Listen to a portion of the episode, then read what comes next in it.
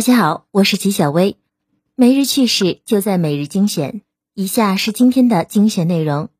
六一八期间 五 G 手机大降价的原因已经找到了。调查显示，近七成消费者暂不购买 五 G 手机， 百分之七十八点一三 的用户认为目前 五 G 网速和信号覆盖面不够好， 百分之五十六点二五 用户认为目前 四 G 手机可以满足他们的一切需求，或者 五 G 手机没有提供值得换机的新功能，百分之五十点一三 的用户是因为经济原因。吉小薇表示， 五 G 手机价格虚高， 五 G 套餐贵，加上 五 G 信号覆盖也不如 四 G， 消费者不买 五 G 手机是对的。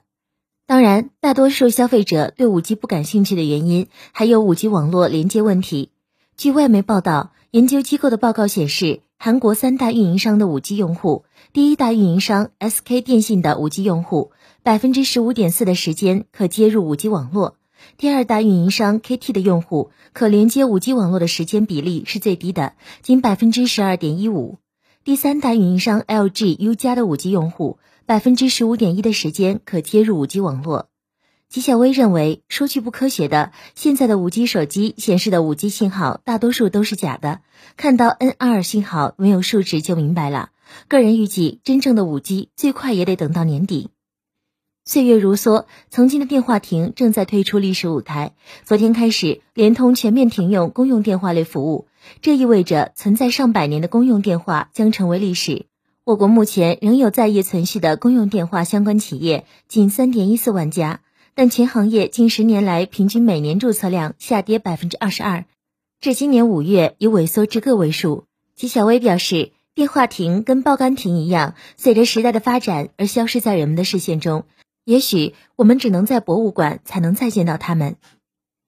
国民食品老干妈居然被腾讯告了，真是有些意外。六月三十日，腾讯因老干妈长期拖欠广告费，对其依法提起诉讼，并向法院申请冻结老干妈应支付的欠款金额。六月三十日下午，据媒体报道，老干妈公司相关负责人对外回应称，并没有与腾讯有任何的合作。关于此事，老干妈公司认为腾讯公司被骗了，目前老干妈公司已经向警方报案。吉小薇认为，可能是笔者见识太短浅了，就没在腾讯上见过老干妈的广告。有一说一，作为闻名世界的老干妈，做广告多余。昨天，网友爆料称，现在在学信网查学历需要先输入毕业院校，不少网友对此提出质疑，被冒名顶替学子怎么知道自己的毕业院校？媒体联系学信网客服询问相关情况，对方答复称，这项验证功能于二零一九年五月八日上线，对学校名称进行核验是为了当事人的信息安全。吉小薇表示，从技术角度讲，在展示用户信息之前做一步用户验证，就是为了保护用户的信息安全。学信网这波操作没毛病，从被冒名顶替的人角度来讲，学信网这操作让人愤怒。以上就是今天的全部内容了，感谢大家的收听，我们下期再见。